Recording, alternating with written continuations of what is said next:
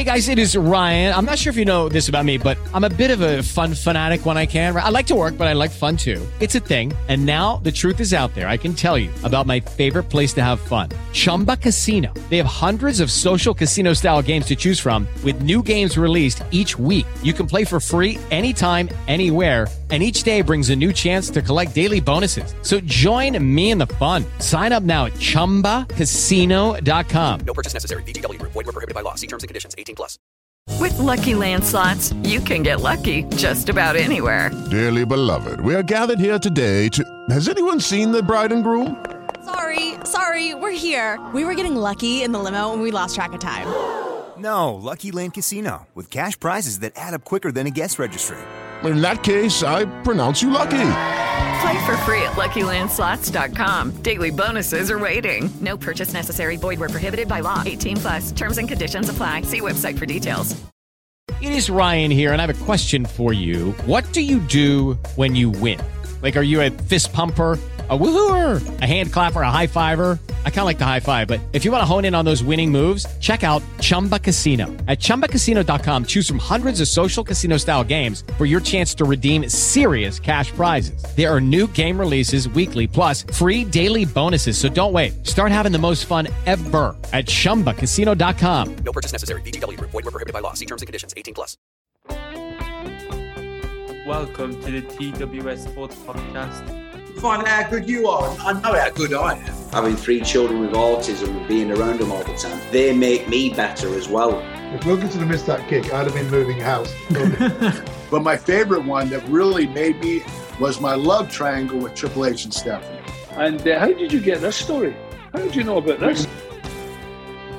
Hello and welcome to the TWS Sports Podcast, the only podcast in the UK which is hosted by autistic students who interview some of the biggest names in sport.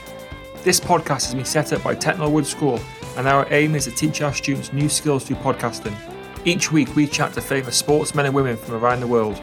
We delve deep into their sporting careers, their highs and lows, and what makes them one of the best athletes in their sport. All of our students' hard work and dedication has paid off as we've recently won a Global Sports Podcast Award for the best equality and social sports podcast. That's enough from me.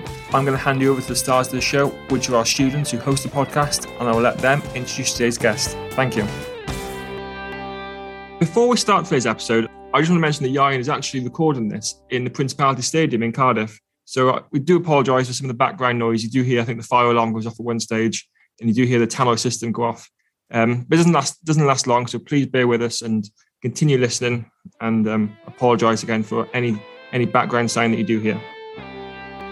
Technowood School is a school for autistic children and young adults, and we have set this podcast up to provide our pupils with a fantastic opportunity to develop a range of skills whilst interviewing top sports men and women from a variety of different sports. Joining us today on the TWS Sports Podcast is a former Welsh rugby player.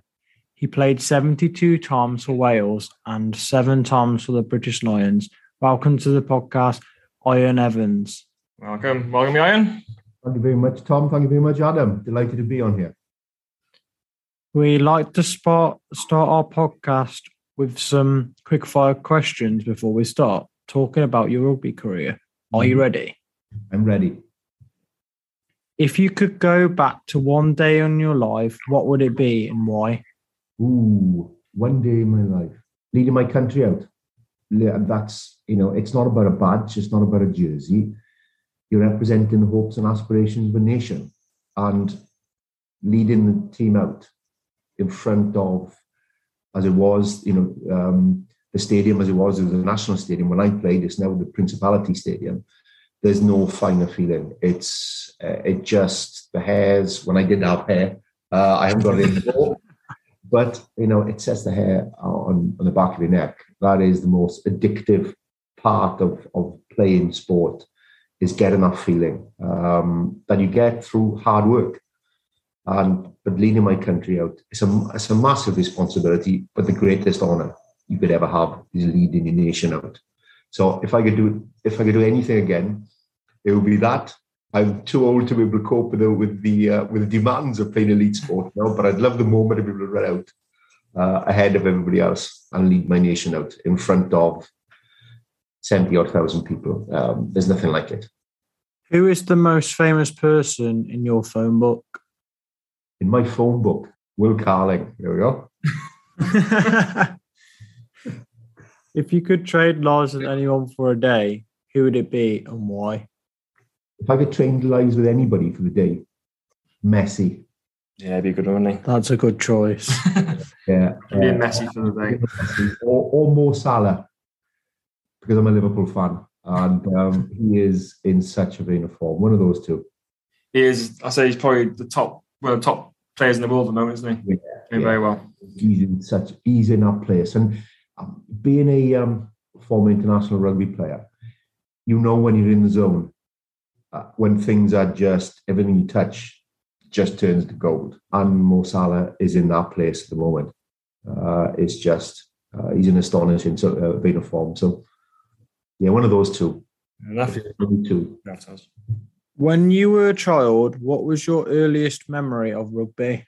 My earliest memory of rugby, probably uh, going to watch. My dad coached, um, so probably uh, my Carmarthen Quins, which is my lo- which was my local side. He coached the youth side, so probably um, going to watch them play. Yeah, I'd say that.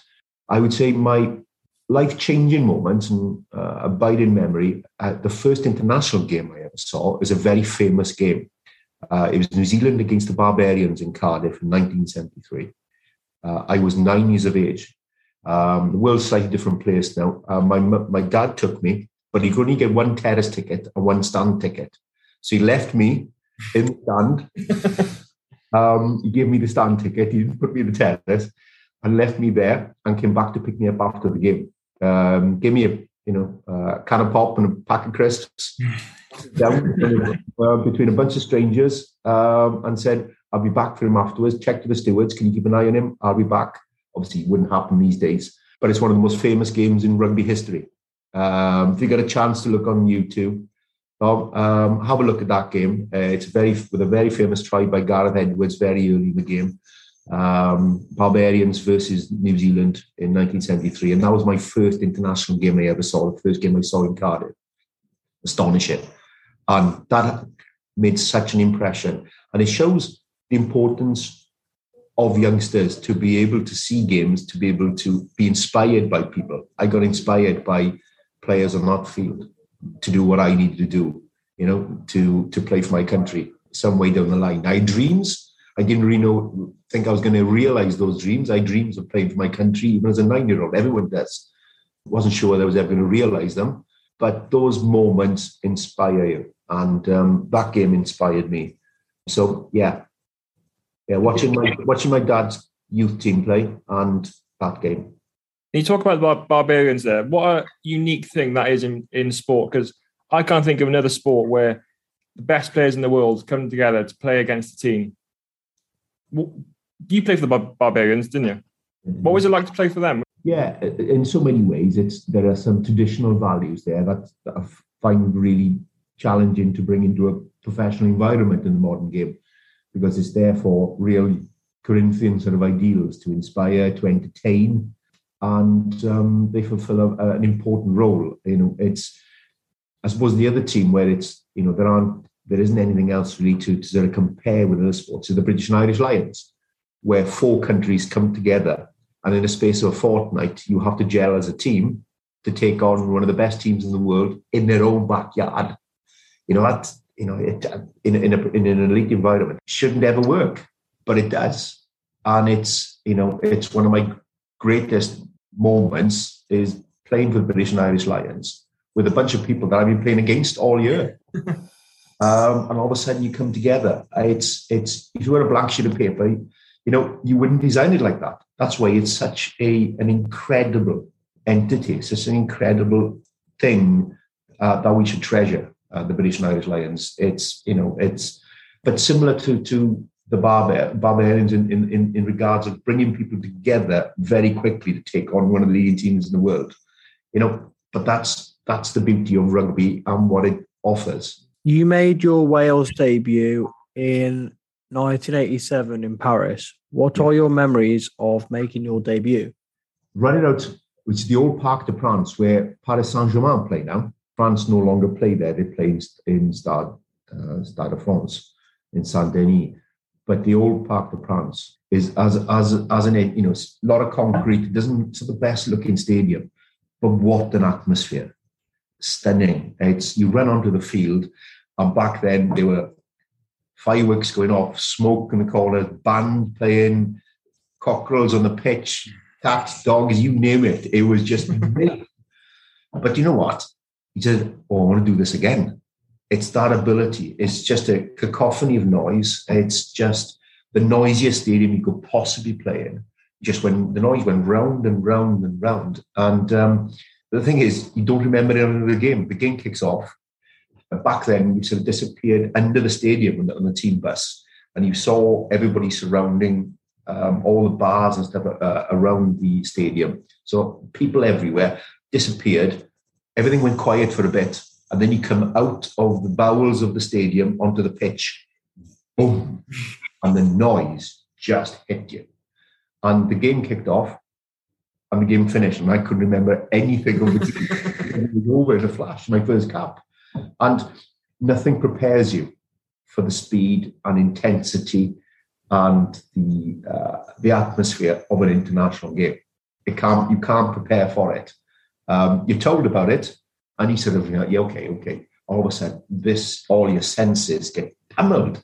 Boom, uh, hearing, you visually, you know everything about it. Your senses get pummeled, and he said, "I want to do that again. I want to go back out there again." You know that's that's the addictive nature of of of, of international sport and I can't remember anything of the game. I do remember nearly missing my cap ceremony afterwards because I, I met a few people from Carmarthen, my hometown, who'd travel out to watch my first game. And as I came off the team bus to get changed to go to the official dinner, because back then we had dinners on my cap ceremony, um, I was downstairs in the bar having a chat with them, and um, only to be told, being uh, one of the uh, the selectors at the time, marching down to the bar, looking for me, uh, because when they called my name out to present my cap, I wasn't there.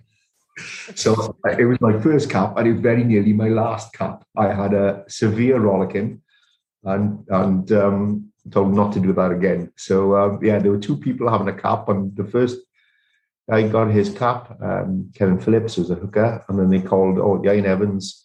Um, the president was now going to award a cap to Ieuan Evans, and no sign of Ieuan Evans so, um, yeah, can you imagine the players afterwards when I did? They did eventually march me up to the room. The players loved this. They thought it was the greatest thing ever. I was mortified because I thought my career was over just as I started. So um, yeah, that was my experience my first cap. The Henshaws Insurance Group is one of the top 100 independent insurance brokers in the country and is here to bring you peace and mind. We've been in business for over 50 years and have offices in Newport, Shrewsbury, and Stafford. Our 45 plus strong team deals with both business and personal insurance, and we offer a free, no obligation consultations and quotations. So give us a call today. You played in the first Rugby World Cup in 1987, and it is still Wales Wales's most successful World Cup of all time. Hmm. Wales finished third what are your memories of that tournament? It's World Cups back. It, it was a leap into the unknown. Uh, it was the first World Cup. No one knew what to expect. We didn't know what was going to happen out there, how many people would come and watch us. And um, we just knew we were, we were, in New Zealand and Australia. So it was two countries, you know. Um, so we played some of our games in New Zealand, the majority of our games in New Zealand, and some games in um, in Australia. So, and a couple of countries were based in Australia as well. So it was a bit of a leap into the unknown, but I loved it. It was six, seven weeks. It went well. Um, other than we had a bit of a pummeling in the semi final. Uh, we were to 14 men very early and had a pummeling against, I would say, probably the best team I've ever played against, which was the 87 stroke 88 New All Black side. They were an astonishing side and, and, and, and way ahead on the journey to, to becoming you know what rugby is these days, uh, a lot further along the line than anybody else. And um, but we managed to um, to beat Australia in the third, fourth place game, and that was in Rotorua, where the majority of the supporters there weren't Welsh, were supporting Wales against the Australians. As you can imagine, we were in New Zealand, uh, nearly every uh, New Zealand supporter was supporting Wales on that day for obvious reasons. So um, yeah, it was a big win for us, and um, but the experience of playing in a World Cup, you know, considering what it is now and the massive event it is now, it's you know it's um, you know one of the, the biggest sporting events in the world now in terms of viewing figures, in terms of attendance, and so on. It really is it's a massive event, and um, obviously the next one's going to be in France in 2023, and again that's going to be you know blow the box office as well, hopefully on that. So it's you weren't we weren't really sure what to expect, and we we weren't aware of how big it was going to become. But we knew we were the start of something special, and it was a privilege to be out there. And, and I played in another couple on top of that in '91 and '95. But '87 was a leap into the unknown, and um, I'm glad we took the leap because it's been, you know, because there were some doubters out there whether rugby could support a World Cup. Um, that's been knocked out of the park. You know, that's it's, it's put on a global event um, that reaches millions of people uh, across the globe. That um, team in the 80s, early 90s, the Welsh team was a very, very successful team, and still people to this day talk about the team of the 80s. What made that team so special? What made that team so good? Well, it's I was quite fortunate to have played over a fairly long period for Wales. My career started in 1987 went on to 1998. So it's a long period, and you know uh, it's going to ebb and flow. You know there are there are parts you know where because we're a relative we're a small country, you're going to have peaks and troughs. You know where, where a new generation passes through and you wait for the next one. You know when I was captain in the early 90s, it was a bit of a struggle. We were trying to find the next generation that come through. But in the 80s, we, we had some you know, really talented players, Jonathan Davies, Robert Jones, you know, some really exceptional players uh, who graced red jersey over many years and some of the best players in their world in, the, in their relative positions. And so, you know, you enjoy, that's why it's so important. You enjoy your moments of success because you never know what's around the corner. You know, things, it's, the margins are tiny. You can go from hero to zero very quickly uh, and back again. But you work hard, you ensure you keep improving, you keep developing, you keep learning, because you know there's always somebody else. Uh, there's always somebody else, either against you or uh, competing for your opposition or for the opposition, and you always got to measure yourself against the best. And you know, having enjoyed periods of success, you know, having lifted Six Nations or Five Nations was when I played, but also battling at the bottom end of the um, of some of the some of the games as well where it's not things haven't been going well. But you got to keep battling, got to keep working, and try to you know improve the situation. That's all you can do. Uh, you can only influence when you can influence. The following year is 1988. Wales were joint winners of the Five Nations with France. This is the last time the championships have tied. What are your memories of that tournament? I thought it was a, it was a, we played a really exciting uh, brand of uh, of rugby. We we played some of those games with four outside halves on the field. Um, I claimed to be an outside half because what I did in school. Um, because I, that's when I started playing my rugby. I was at uh, nine and ten, and then they found I couldn't pass or kick, so they gradually moved me out to the fringe, under the wing, and I found my my uh, I found my position. But we went out there with genuinely four tens on the field. You know, players like we had Jonathan Davies, we had uh, Bowen, Mark Ring, Anthony Clement. They're all tens for their clubs. So it's you can understand we we had, a, we had a strong football inside. We weren't the biggest pack, we um, but as long as we won and we had a terrific lineup forward in Bob Norster. So as long as we um, we had a ball playing pack, we we're comfortable handling the ball. So to a certain extent, a little bit ahead of the time. It was that type of of of game we wanted to play, and some of the games in that tournament Unfortunately, we, we, we lost a game probably we should have won against France um, to win the Grand Slam. And I've gone close twice now and failed at the final hurdle. Should have won the Grand Slam, ended up winning the tournament, but not the Grand Slam. But that's some of those games. There was one against um, Scotland here in Cardiff, uh, which was just a sensational game. Was you score, we score, you score, we score. Uh, and it went ebbed and flowed, ebbed and flowed. Wales, traditionally, Wales Scotland games tend to be like that. They're fast flowing, fast moving, uh, which suited us. You know, we'd gone to Twickenham, won at Twickenham, and um, uh, it was and it, that was the the nature of the game moving forward and good periods, enjoying the good parts and you know enduring the bad parts and getting through it and working hard to change things. But I won my first four games against England, um, but then didn't win the next four. Um, that's that's how it works. And we'd won in Twickenham and we played a brand of rugby that really excited us as players as well as the crowd. And that game against Scotland was was symptomatic of that. Really, really ebbed and flowed. And when you players like uh, as supremely talented as Jonathan Davies, Mark Ring, you do end up playing the rugby that suits them. And they played fast moving, they attacked whenever they could, wherever on the field. Let's have a go. And um, it was it was a ball. You know, we, we, didn't really have the biggest pack. We ended up going to New Zealand that year against a dominant pack, but we didn't get the ball. Basically, it was their ball. It was we were in their country, and they weren't giving it to us. So, um, so it was um, yeah. But playing that tournament really was it was a joy, and that uh, joy to play that type of rugby, and particularly on the wing, uh, you know you're gonna have a, you can have a chance of getting the ball, and um, and you love the fact that you backed each other to go ahead and take the game on.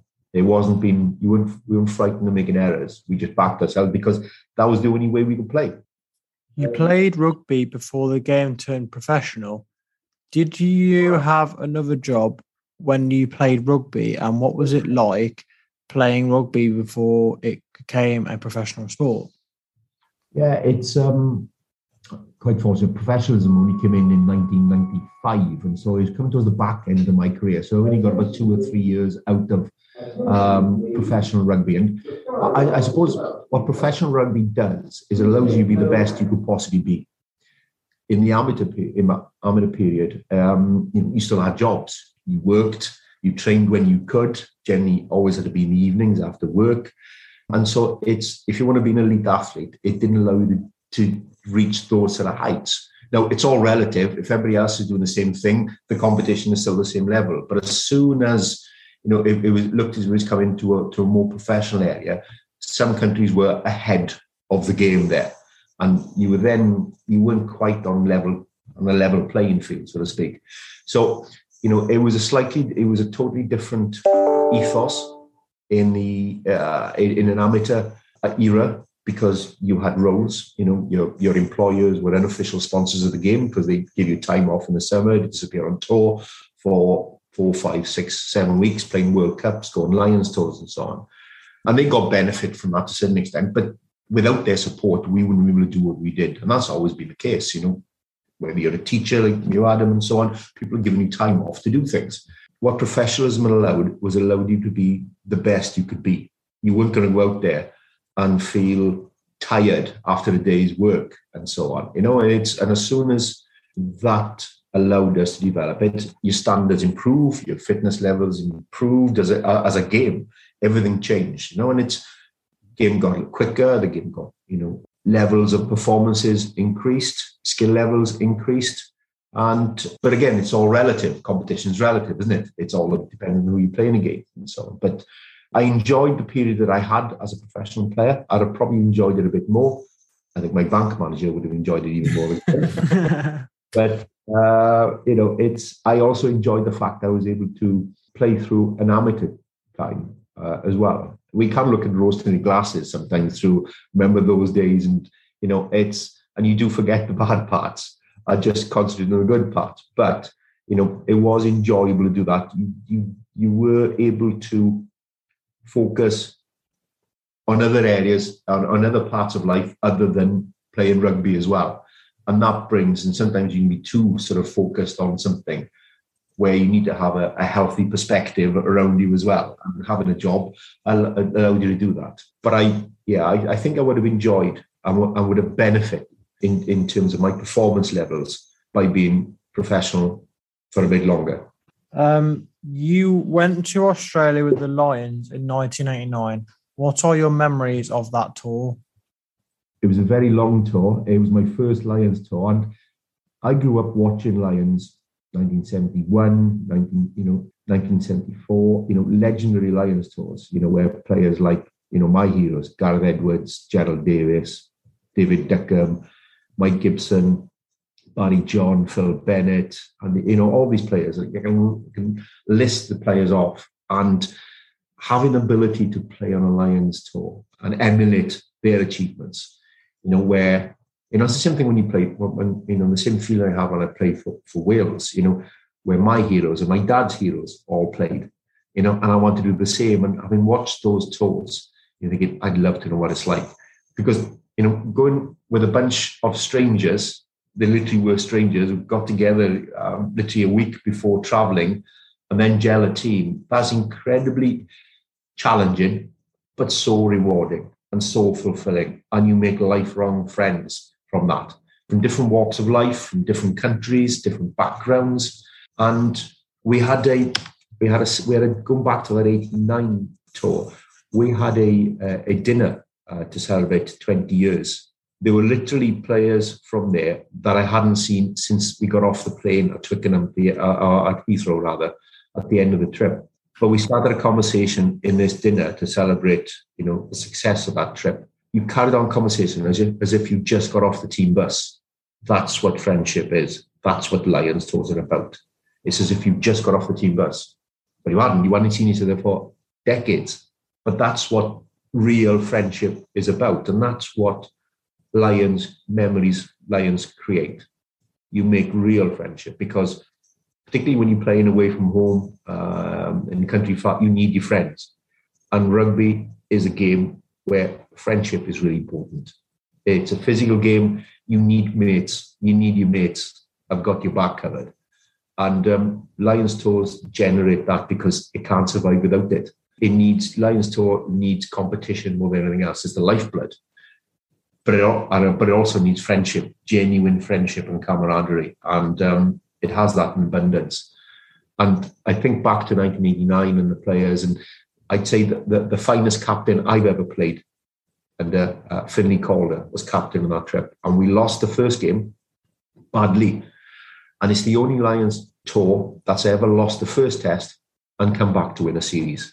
Because generally, you start well and you tail off the end because you run numbers tired. You're at the end of a long, hard season yourselves, whereas the home nation are, are in the middle or early in their season, so they're fresh.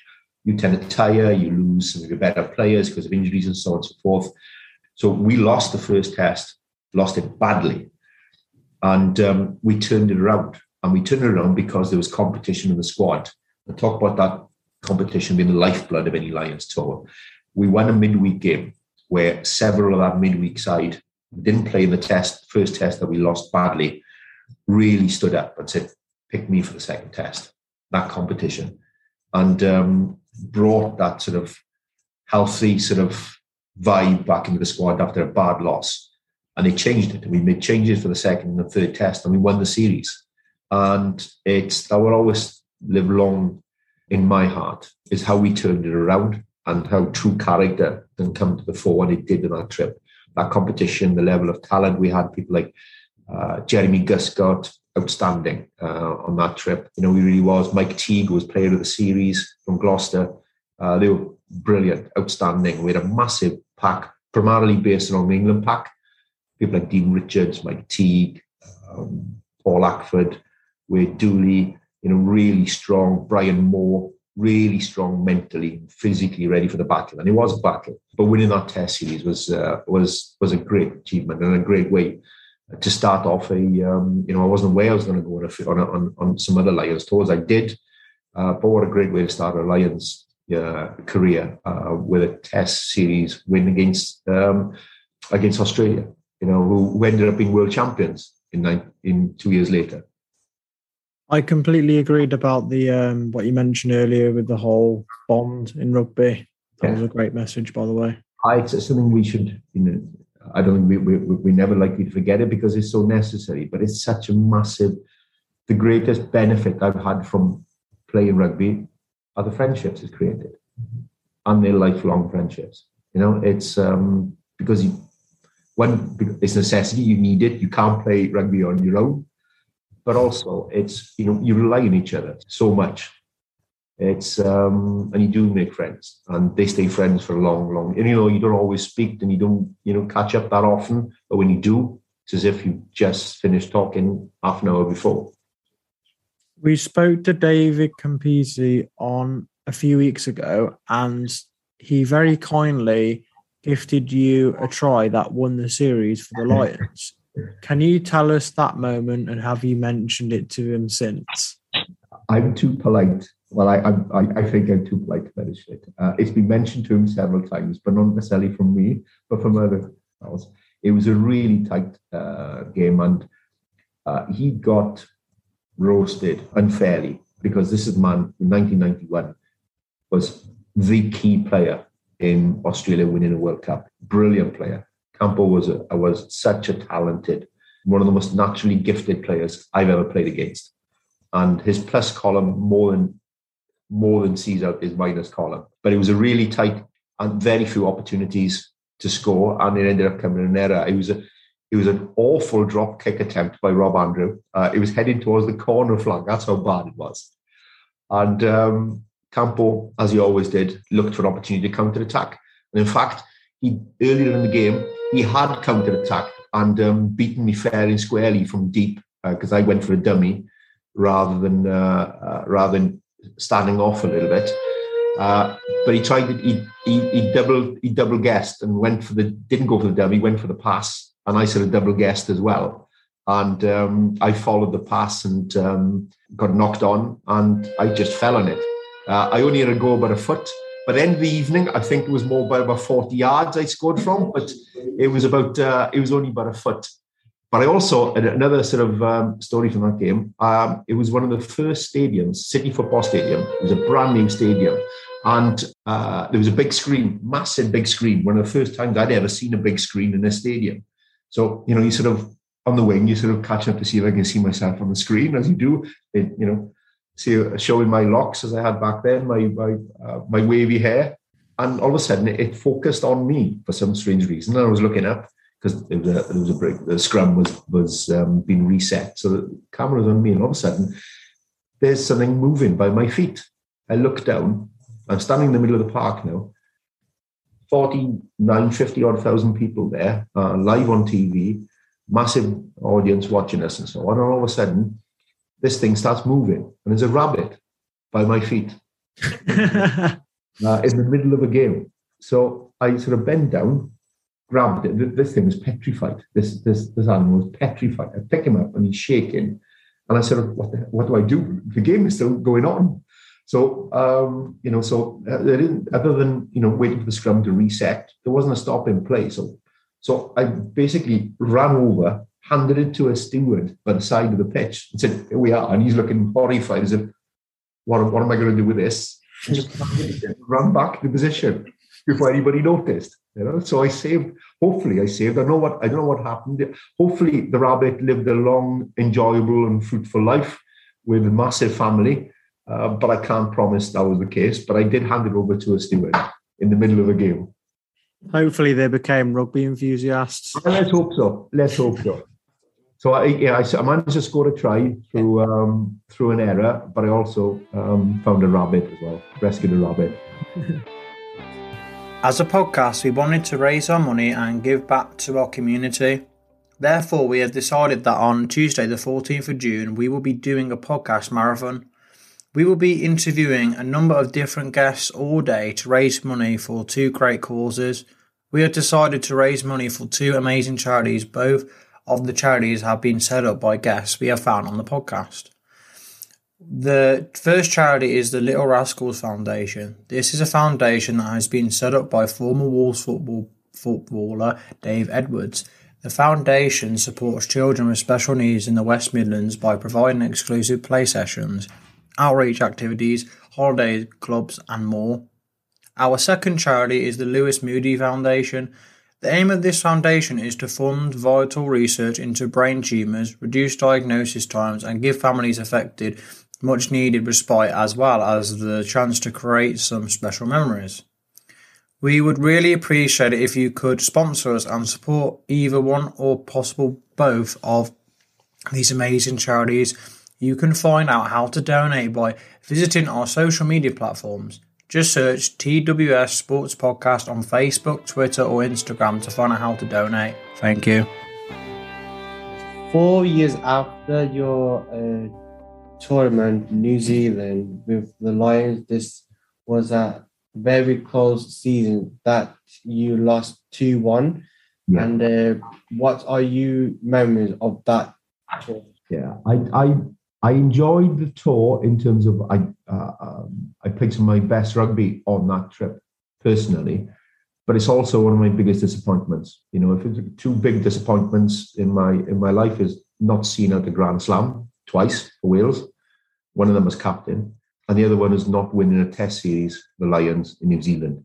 You don't get chances to win Test series for Lions uh, in New Zealand that often, and um, we didn't really. It was a team that that should have won the Test series, um, had the opportunity to win a Test series, and um, we didn't see it through. And that's still one of my biggest disappointments uh, and frustrations in my rugby career. We didn't win that Test series in 1993. As much as I enjoyed the series and enjoyed the tour, I look back and I look back in with with frustration that we didn't see that home. We should have won that series. Uh, we didn't quite have that competition as a squad that we had in '89 or '97, uh, that probably hampered us on that trip. But we should have won it.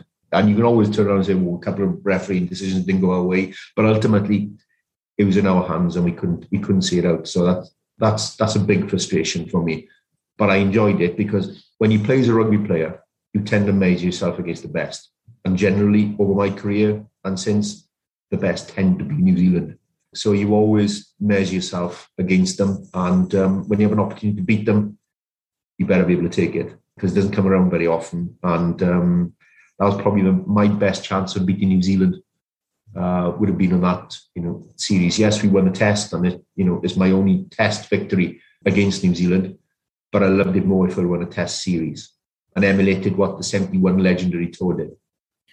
During our research, we read that the midweek team, the Lions, played came in uh, for a lot of criticism and the squad was divided. Is this true? I, I, think, you know, as I said in the, um, about Lions tour generally, you need competition. Um, that's how you keep, you sustain your levels, you improve your levels as a tour goes on and particularly when you want to win a, win a test series, which is all three games. So you need that competition, and we didn't quite have that level of competition. The starting test team became this, you know, was was wasn't pushed by anybody else, and you need fresh, you need fresh impetus. You need people you know, you need people to challenge constantly. Competition is the lifeblood of any successful Lions tour, and um, we didn't quite have it then, and that that we, and uh, it does frustrate when you're there because you know you need that it sustains itself uh, that healthy competition that edge that physicality that pushing you for better performances that comes from within that, that always comes from within and training sessions need to need to be as intense as games that's how you you know that's how you keep your levels up and we didn't have it on that trip and that's that's where a lot of frustration of um, from players comes from your biggest competition should always be from inside the squad, inside the team. That's how you drive performances. Um, you broke your ankle in 1994. What are your memories of that? Oh, you've just brought the memories back. Yeah? not very good memories, I imagine. No, not very good memories at all. It was, yeah, it's unfortunately suffered from quite a few. I dislocated my shoulder several times, a couple, couple of operations, and dislocated my ankle in '94. But I was pretty good at recovering from it and pretty good at not having any psychological sort of scars. Uh, and they're sometimes deeper than the, the physical scars, uh, particularly when you play a game like like like ours. And so, yeah, it was it was pretty innocuous. Really, someone pulled pulled me down, um, and my foot stuck. And then my, you know, someone, some wag from the crowd turned around and said, "Oh, it's his boots come off." Yeah, problem was my my foot was still in it. So it was yeah, it wasn't um, it wasn't the most pleasant experience. One of my player, one of my teammates at the time, called Rupert Moon, uh, was on the field with me, and he stood next to me, and um, uh, I think he still bears the marks where my hand was gra- grabbing onto his side, and I was grabbing so hard. Uh, but thankfully, a doctor probably saved my career. Uh, well, not probably, definitely saved my career. Happened to be watching the game, realised the the severity of the injury, and ran onto the field very quickly. It was the parting of the Red Sea. Everyone disappeared around me, other than um, Rupert who wasn't able to. He, I think he enjoyed moving away, but he wasn't able to because I was grabbing onto his onto his side. Uh, I wasn't allowing him to go. But then he tried. The doctor put it back in on the field, even though he said it's. Uh, he's trying to make me laugh and relax, which is very easy to do when you know uh, when you sat in a chair, but not when you, you're suffering from an injury. And then he said, "Ah, it's no problem. It's like changing a gear on a, on a Morris Minor. Now you're too young to remember a Morris Minor, but it's a very old car with a very big gearbox where you really had to move it around." And he said he put it back in on the field. True. I was back playing about four months later, which was, uh, you know, uh, I England. Um, this uh, this injury happened in the autumn, and I was back playing um, end of January. So three three and a half months later, which was quite a, a, a recovery, really. Um, whether that's down to my daftness uh, or my my stubbornness, whichever way you want to measure it, actually. But I had unbelievable support in recovering through physios and doctors and so on. But you know, yeah, it's uh, in many ways being able to recover quickly sort of defines the shape, you know, uh, your your your your your stubbornness and your determination to to succeed. Oh, I wasn't going to let uh, an injury stop me from getting back on our field again. You captained Wales when they won the 1994 Five Nations. That mm-hmm. must have been a very special tournament for you. Yeah, it was. But again, it's it's go back to my previous point as regards frustration. It's also frustrating as well. It's an incredibly proud to lift the trophy and you know your name gets engraved on the trophy as the cap as the as the um, the captain who receives the trophy of Her Majesty, which was uh, wonderful, but also frustrating in the fact we lost the final game against England. You know, I talked we lost the final game against France back in 1988, and did exactly the same this time, but against England in Twickenham. So how it was nice to lift the trophy uh, in Twickenham, uh, as the wayside, but it'd be, uh, it'd be, even nicer to lift it as a Grand Slam winner as well as a tournament winner. But we played some really good rugby uh, on that in that tournament. We just failed at the final hurdle, um, which was disappointing and frustrating, but nevertheless, still a sense of achievement when you reflect later on, thinking, yeah, it was nice to win, considering we hadn't won anything for a few years uh, prior to, it was a major step in the right direction. You then toured South Africa with the Lions in 1997. This was another great tour where the Lions won the series 2 1. What yeah. are your memories of that tour? Uh, yeah, it really happy memories. Um, a little bit bittersweet um, because I played the first test and then tore my groin, uh, yet another injury, um, and tore the groin, my groin, which came off the bone. So it was I was out for longer with that injury than I was with my uh, ankle injury. So I didn't play the second test, which was the clincher for the series. My tour was over. And the bittersweet part of it is not being part of the second test, um, but being part of the first test, which was a you know which was a great win in Newlands, which is one of my favourite stadiums in Cape Town. But I'd flown my my mum and dad, um, my wife, my wife at the time, my my, my uh, we were engaged to be married, uh, with my baby daughter as well uh, to watch the second test. And by the time they arrived, uh, my test series was over, so they didn't get to see me play for the Lions. So, uh, so that's the bittersweet element. As much as the tour was a massive success and hugely enjoyable, I would have liked to have played the second test as well in front of my mum and dad, but it wasn't to be. And we still managed to clinch a famous victory and a, and a test series. Um, which again, any test series away from home, you treasure. You know, I treasured 89 and I treasure 97, even though I wasn't able to see it out in the second test. But uh, still a great a great time and um, still some warm memories and some great friends. That tour was the first to have a behind the scenes documentary called Living with the Lions. Mm-hmm. Did you enjoy having the camera around you all the time? It was a little bit different. You know, I think certain players are going to enjoy it a little bit more than others, should we say? Uh, but, you know, it was, you weren't quite sure. I don't think anybody realized the success of that that program uh, success that that became. that, that behind the scenes, the mystique of a Lions tour, what happens in Lions tour, what happens on tours, and so on, uh, and how you gel, how you bond, and I think that's what people relate to.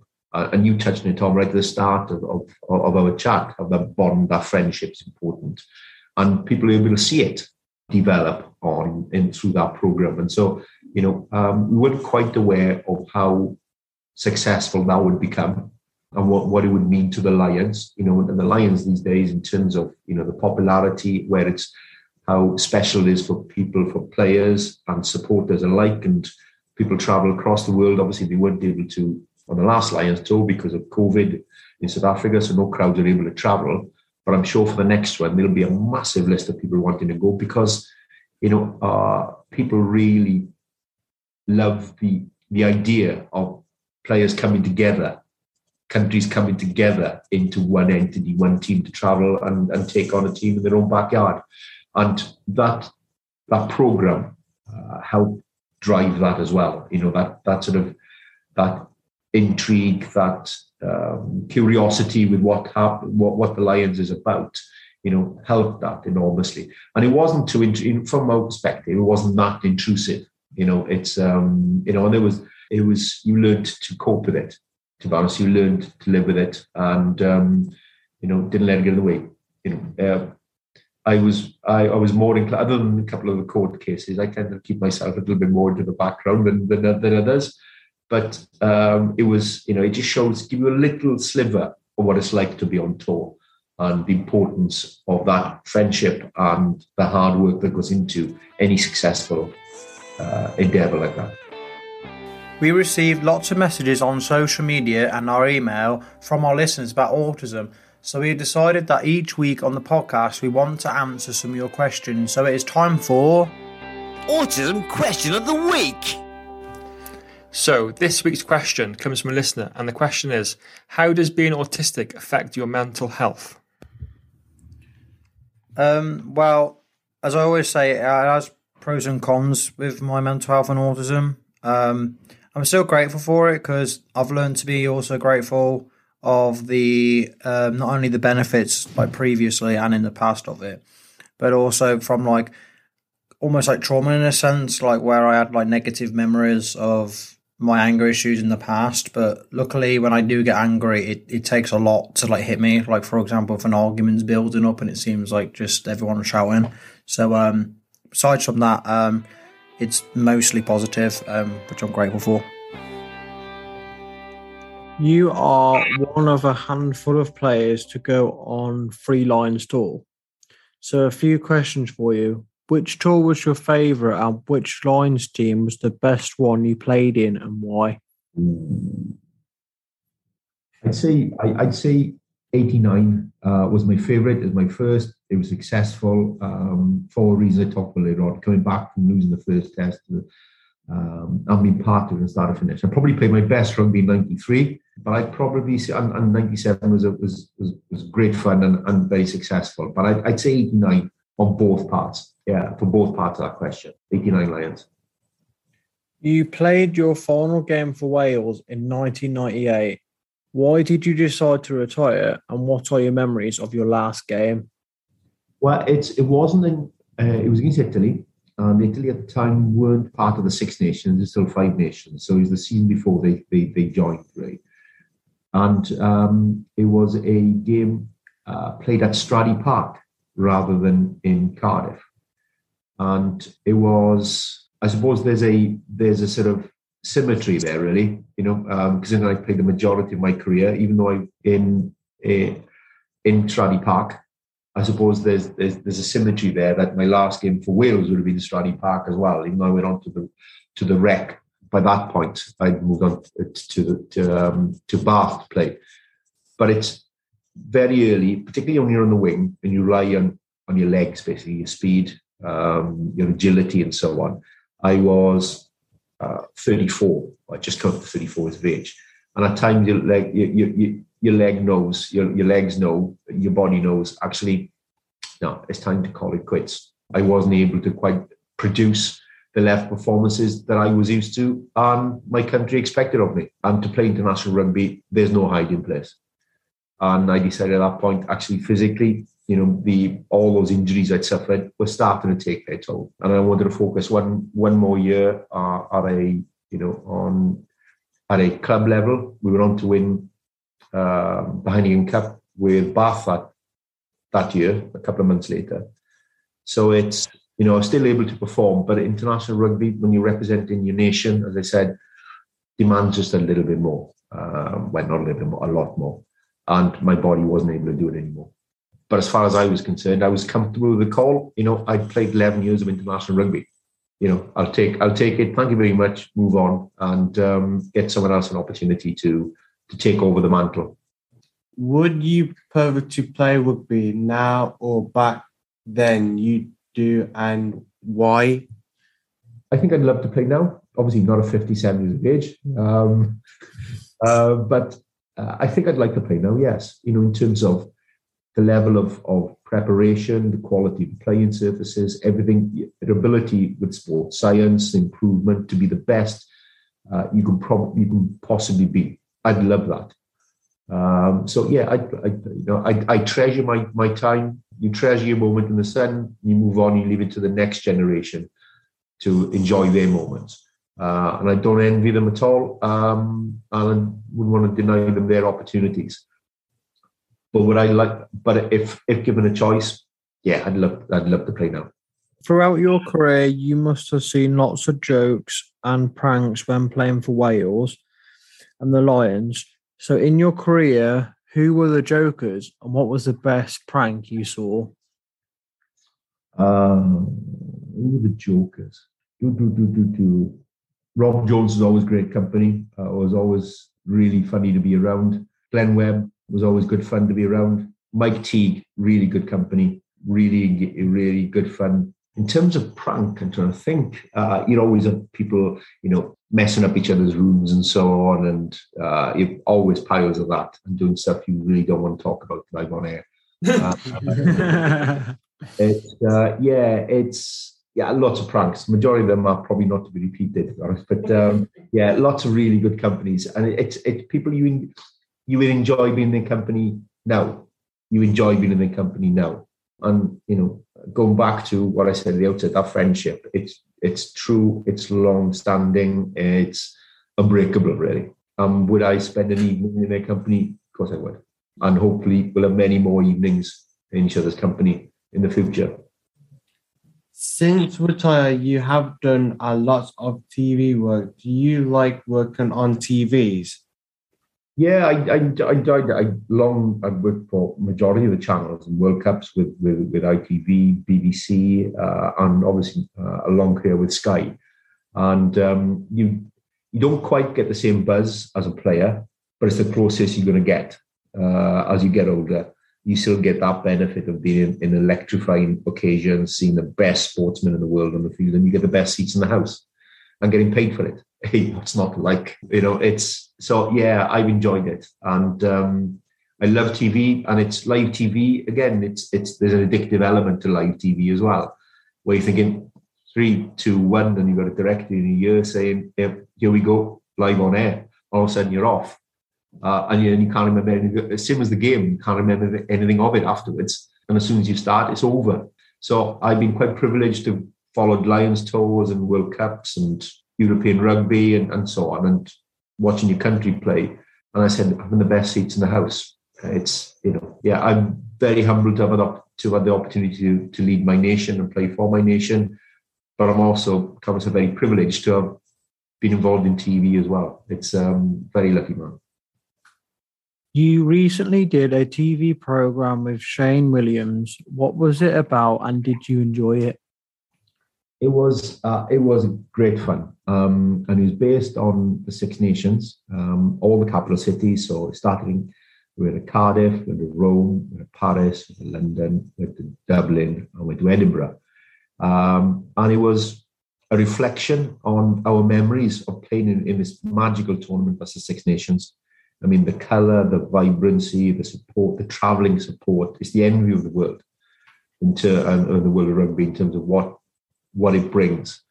Um, so it was for, for both Shane and myself, it was a like a love story for the Six Nations, what it means to us. We caught up with old friends, um, Will Carling, um, you know, Franck Mesnel, Jean Baptiste Lafond in France, uh, Finlay Calder and John Jeffrey up in Scotland, Tommy Bowe, you know, uh, Rob, uh, Robbie McBride out in Dublin. You know, so it really was Gerald Davies in Cardiff. So it really was a step back in time for us and re- but all memories, but also what the trip was about for supporters. going to fabulous cities, going to see, you know, um, you know, on a boat trip on, on the Seine, going up the Eiffel Tower, going to uh, Parc des Princes. Um, we were lucky enough to go there as well and going back to a ground that I hadn't been to since I finished playing because it's no longer the Stadium de France. Is. So it's nice recapturing some of those memories. Uh, obviously, Aviva Stadium is a little bit different from Lansdowne. You know, uh, it's pretty much the same spot, but it's changed. Um, so going back and talking about the old stadiums, Twickenham's changed fundamentally since you know the stadium that I was there, uh, that I played in front of. You know, parts of it are still the same. Others have changed. You know, go uh, Murrayfield also changed, much as this stadium, Principality Stadium, has changed since the stadium I was there as well. So seeing a lot of that, and it really was. It was a in, really enjoyable and really enjoyed Shane's company. Uh, really good. We didn't really know each other that well, even though we're from uh, the same part of the world, but we had so many similarities in how we are, how we talk. Um, very, uh, I, I really enjoyed the time. It's been, you know, and uh, as we both said afterwards, you know, we we made new friends. You know, we really enjoy the company, and you know, um, who knows, we might do something else in the future. But it really enjoyable. I enjoyed his company. We, we had some great times and uh, uh, I'll treasure doing the program. It really was. We, we, it was full on in terms of the time commitment and so on, but we were quite fortunate to get to see what, what we saw, and um, yeah, very privileged to do so. Can you teach us some Welsh, please? Uh, yeah, but dim problem o gwbl. Um, well, diolch am y croeso cynnes, which is thank you for the warm welcome um, you gave me for this program. Thank you for for the invite. Diolch am. And probably the greatest word in the Welsh language, cwtch, which is, which is a hug. wow. That's, that's good to know. I didn't know that. What are your thoughts on this year's Six Nations? Well, do you know what I'm looking forward to more than anything else? It's crowds. We're going to get crowds back the Six Nations. The Six Nations is about crowds. It's about that colour. It's about that noise. It's about people travelling to Edinburgh, to Dublin, to London, to Paris, to Cardiff, um, and seeing the crowds there back there, uh, and you know the pain and the uh, the hardship people have endured throughout COVID. You know, having the opportunity to, to fill a stadium and watch international rugby in this great tournament of ours. Uh, that's what I'm looking forward to more than anything else, uh, and hopefully a successful tournament for us as well in Wales. I would just like to say a big thank you again to everyone who listens to our podcast. We really appreciate it. Please continue to leave reviews and pass our podcast on to your friends and family. Thank you for taking the time to chat with us today. We uh, really enjoyed speaking with you, and it means so much to us as a school to be able to have the opportunity to speak with you. Thank you. My pleasure. Really enjoyed it. Thank you very much for some great questions and uh, an ability to have a chat. And uh, I love a chat, as you can probably tell. Brilliant. Thank you so much, Ieuan. I hope we brought back some nice memories for you there. Certainly have. Um, thank you so much. Are you at the Principality Stadium now, are you? Yes, I am. Yeah, yeah. I've got a couple of meetings here. So, oh, can you see the pitch from where you are? No, no, I'm facing oh, yeah. the way, facing onto Westgate. So at the moment, he's in the um, capital city, capital stadium of Wales. Okay. Yeah, I'll show you after. I'll Google it for you after. So that explains the background. That explains yeah. the fire alarm. yeah, both of those. The pitch, I think. Yeah. Brilliant, Ieuan. Thank you so much, and best of luck for everything in the future. We really, really thank, you. thank you so much. It's uh, really, I really enjoyed my time. Thank you very much indeed, and best of luck. Brilliant. Thank you. See you thank soon. you. See you. Like, uh, Hwyl fawr, which is goodbye in Welsh. Hwyl fawr. Hwyl fawr. Hwyl fawr. Okay. Nara. So, boys, Ieuan's just gone. How did you find that episode? How do you think it went? I enjoyed it um, thoroughly, and I also liked the part where he mentioned about why he retired. Wasn't it back in 1998? Yeah, I think it was against Italy. After you joined towards the end of the episode. Yeah. Is there any part of the episode that stands out for you? Um, my favorite interest He talked about his uh, documentary about the Lions, and he's talked about um, about his teammates actually, about his friendship. Actually, that's it really. Yeah, so that was a interesting documentary. I've seen the documentary; it's actually really, really interesting um, to watch it. So if you ever get a chance, do go and watch Living with the Lions. Um, it's a fascinating documentary, and it shows a really good behind the scenes footage of of the tour. Boys, congratulations again! Both did another fantastic job interviewing Ieuan. So all the best. Hope you have a good week, and we will see you all next week. See you again soon. You again Draw. soon. Thank you so much for listening to another episode of the TWS Sports Podcast. Please follow us on social media by searching TWS Sports Podcast.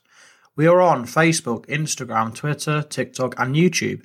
Make sure you subscribe to our YouTube channel where you can watch some of our episodes in full.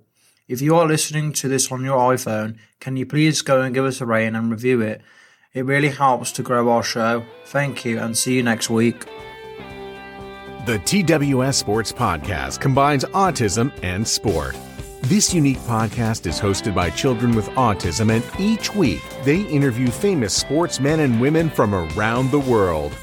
The TWS Sports Podcast takes you deep into the sports star's career, their highs and lows, what happens away from the field of play, and so much more. This podcast is available on Apple Podcasts, Spotify, and all other podcast apps. The TWS Sports Podcast, where autism and sports combine.